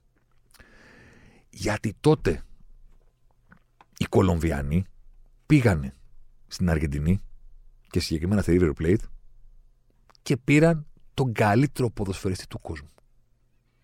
Τον Αλφρέδο Διστέφανο. Από τη River Plate. Τον πήρανε οι μιλιονάριος. Δηλαδή.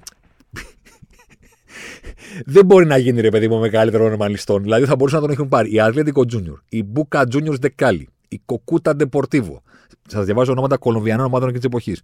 Η Ντεπορτίβο Κάλντας, η Ντεπορτίβο Κάλι, η Ντεπορτίβο Φερίδα, η Ντεπορτίβο Σαμάριος, η Ντεμπετιέτε του Μεγεντίν. Μεντεγίν, με συγχωρείτε. Η Ντεμπετιέτε Σενταφέ. Τον πήρε κάποιος από αυτούς; Όχι. Τον πήραν οι μιλιονάριος. Δηλαδή είναι σαν να τους φαντάζεσαι να παίζουν με, με μπαντάνες, ρε παιδί μου. Και κανονικοί ληστές του τρένου. Πώς να το πω. Αυθεντικοί. Οι οποίοι είχαν ένα φοβερό πρόεδρο που λεγότανε. Κάτσε να τον βρω. Περίμενε. Πώς πώς, περίμενε, περίμενε, περίμενε. Πώς λεγότανε. Αλφόνσο Σενιόρ. Εντάξει. Ωραία. Ο οποίος Σενιόρ πήγε και πήρε τον Κοζί, το Ρώση από την River Plate και τον Στέφανο. Και πήρε και τους Άγγλους. Άκου, πηγαίνανε και παίζανε το 49, το καταλαβαίνεις, στην Κολομβία. Παίζανε Άγγλοι από την Everton. Εδώ ελάτε.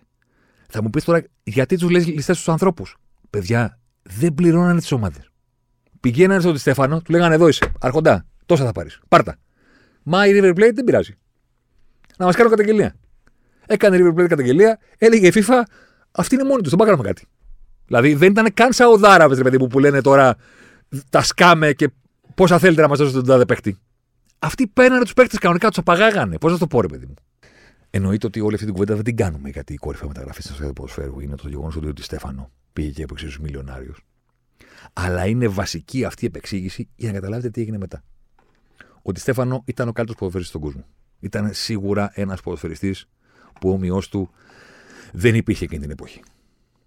Οι μιλιονάριος λοιπόν, σαν κανονικοί ληστές, πραγματικοί, οι οποίοι έγιναν η καλύτερη ομάδα της Κολομβίας με αυτές τις μεταγραφές, και άρχισαν να παίρνουν τώρα από μετά το άλλο, με τον Στέφανο να κάνει όρια και να κάνει πλάκα, ακριβώς επειδή δεν, είχαν, δεν δίνανε λογαριασμό σε κανέναν, απέκτησαν μια τρομακτική φήμη. Το παρατσούκλι ήταν το μπλε μπαλέτο, φοράγανε μπλε και πέσανε τέτοιο τόσο ωραίο ποδόσφαιρο, που όλοι λέγανε ότι πρέπει να πάνε στον μπλε μπαλέτο, ας πούμε, τον μιλιονάριος.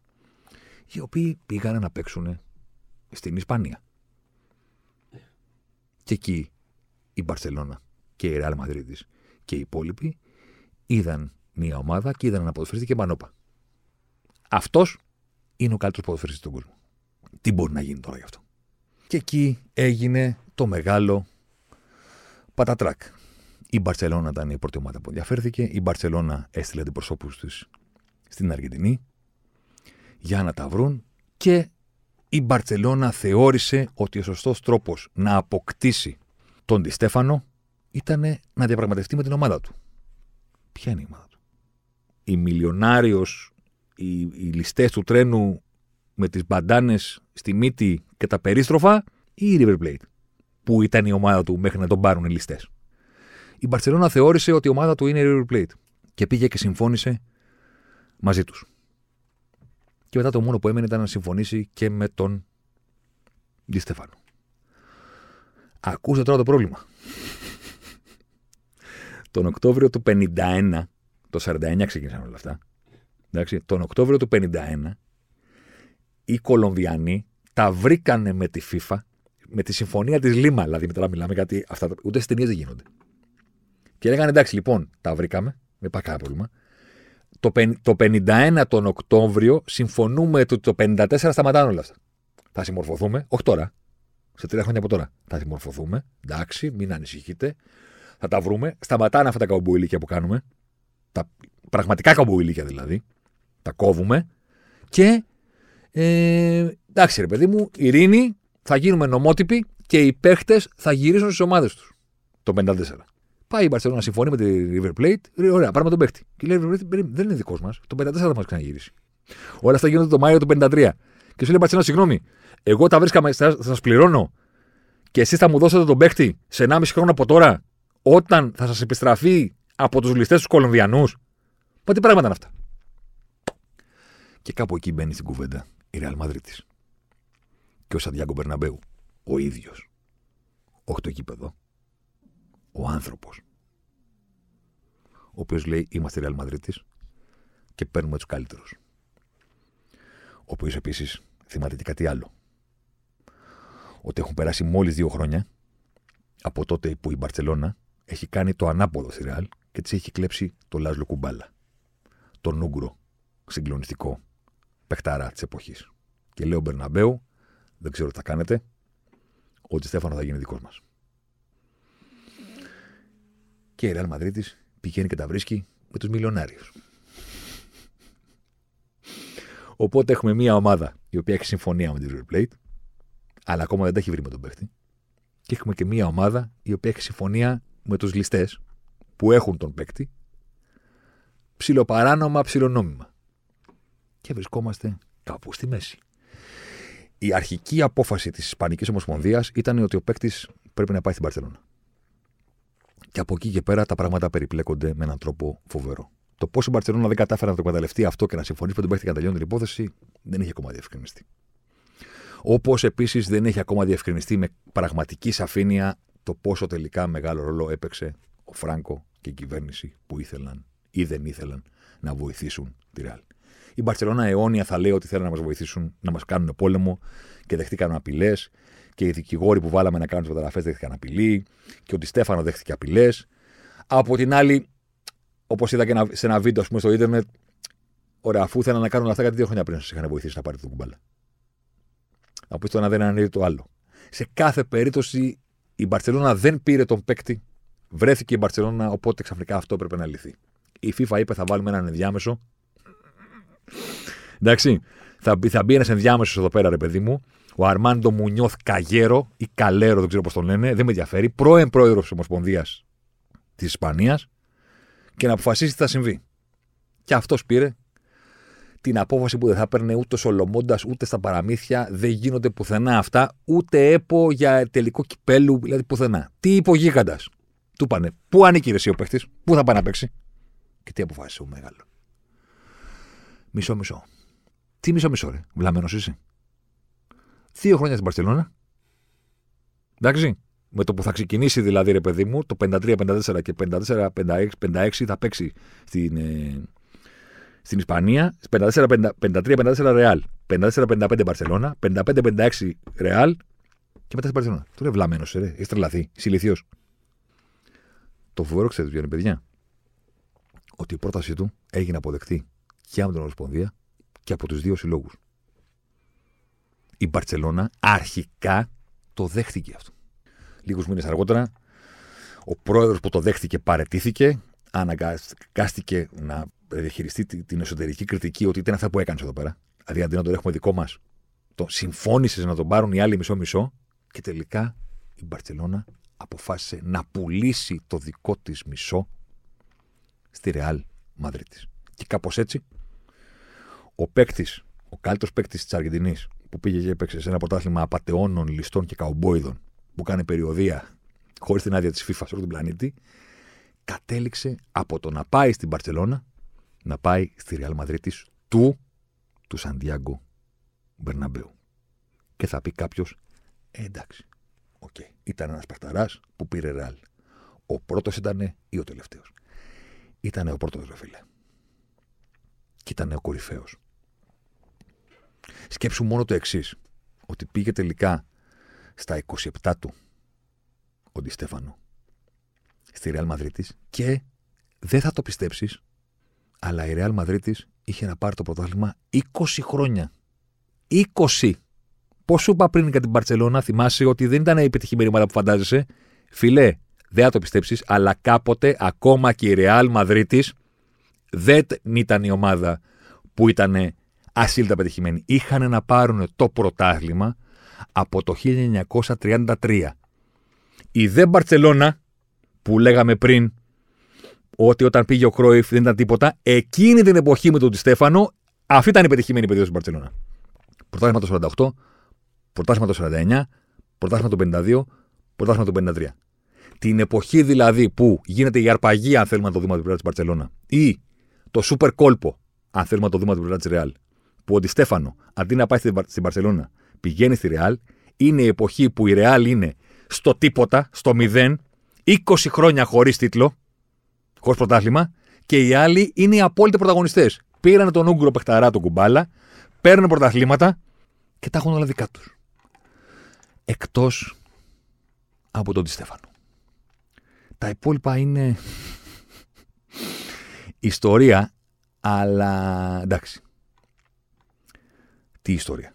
Καταρχήν, προφανώς η, η Real Madrid παίρνει το πρωτάθλημα. Εντάξει. Την πρώτη χρονιά που πηγαίνει ο Στέφανο. Και το παίρνει και την δεύτερη. Ο Στέφανο παίζει μέχρι το 1964 στη Real και παίρνει 8 πρωταθλήματα σε 11 σεζόν. Επαναλαμβάνω, πριν από αυτόν το είχαν πάρει το 33. Όμως, ταυτόχρονα, πώς η United κυριάρχησε με το που φτιάχτηκε η Premier League και έγινε η ομάδα σύμβολο της Premier League. Κάπως έτσι. Εκείνη τη διετία, με αυτό το τρίγωνο, με αυτή την απίστευτη ιστορία των Κολομβιανών, ενός Αργεντινού παιχταρά που έχει το όνομα Σαΐτα, που κάνει πλάκα, που παίζει σε όλες τις θέσεις, που παίρνει την μπάλα από το στόπερ και μετά τους οδηγεί στην επίθεση και μετά βάζει και όρτα γκολ και βγαίνει πρώτος σκόρερ. Όλο αυτό το μείγμα φτιάχνει αυτό που είναι η Real Madrid. Γιατί, γιατί δεν ήταν μια ομάδα πετυχημένη. Γιατί τότε ήταν ο πρόεδρος που έδωσε το όνομα του στο γήπεδο. Ο Σαντιάγκο Μπερναμπέου. Και γιατί μπαίνει το κερασάκι. Είναι η εποχή που στην Ευρώπη συζητάνε για την ανάγκη του να παίζουν οι ομάδες μεταξύ τους ανάμεσα στις χώρες. Είναι η εποχή που όποια ομάδα κερδίζει σε φιλικό την πρωταθλήτρια άλλης ομάδας, λέει είμαστε η καλύτερη ομάδα στην Ευρώπη. Είναι η εποχή που οι Wolves επειδή είναι η καλύτερη ομάδα της Αγγλίας, υποδέχεται την Χόμβετ, που ήταν η καλύτερη ομάδα της Ουγγαρίας και επειδή έπαιζε ο Πούσκας και οι Ούγγροι ήταν καλύτεροι, και επειδή τους κέρδισαν οι Wolves, ανακηρύθηκαν μόνοι τους από τις αγγλικές εφημερίδες ως οι πρωταθλητέ της Ευρώπης. Χωρίς να υπάρχει Champions League. Και τότε η Εκύπ και ο Άνο και όλοι αυτοί λένε ρε, εσείς δεν φτιάχνουμε κάτι.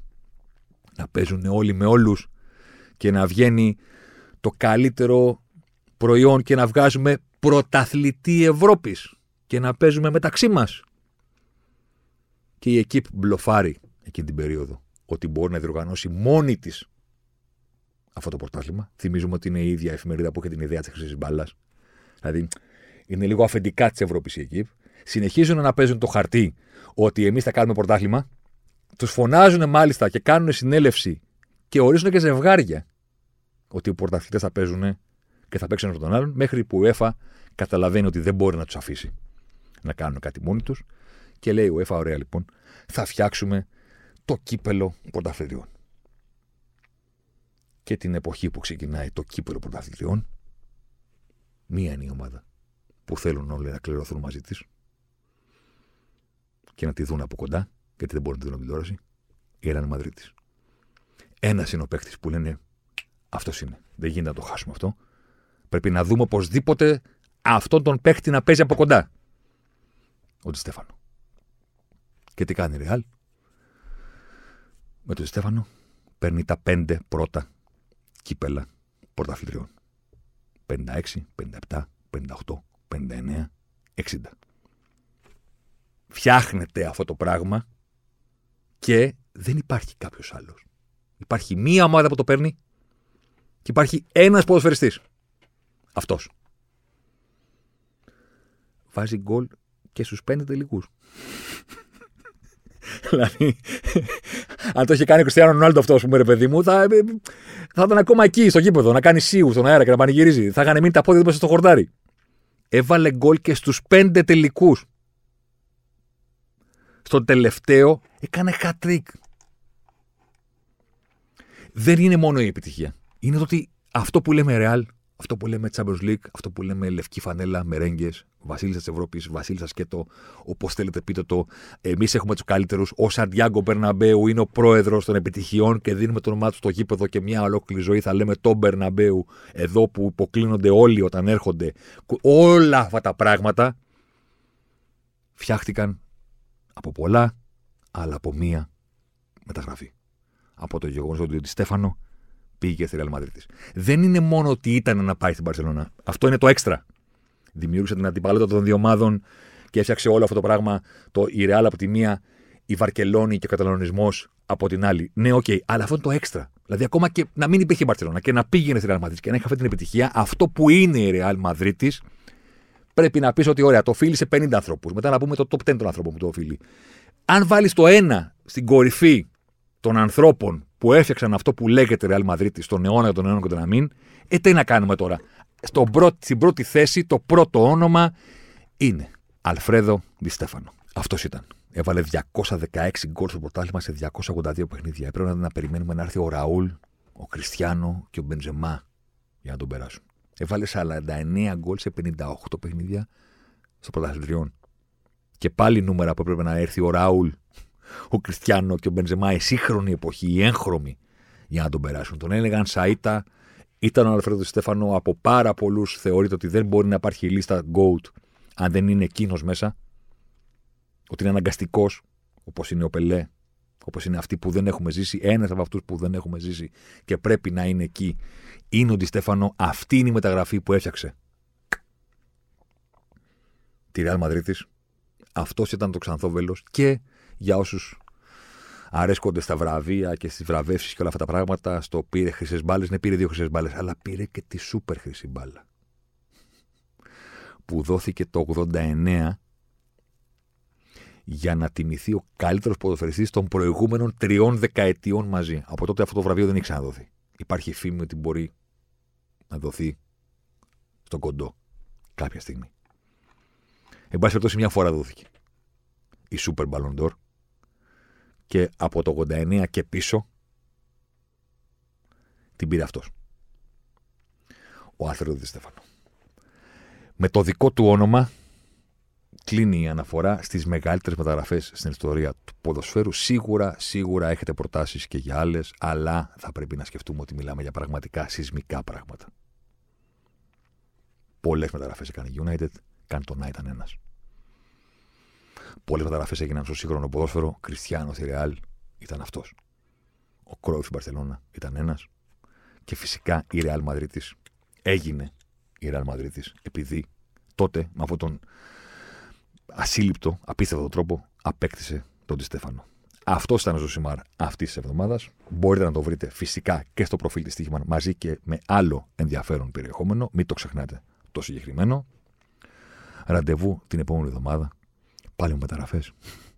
Θα δούμε.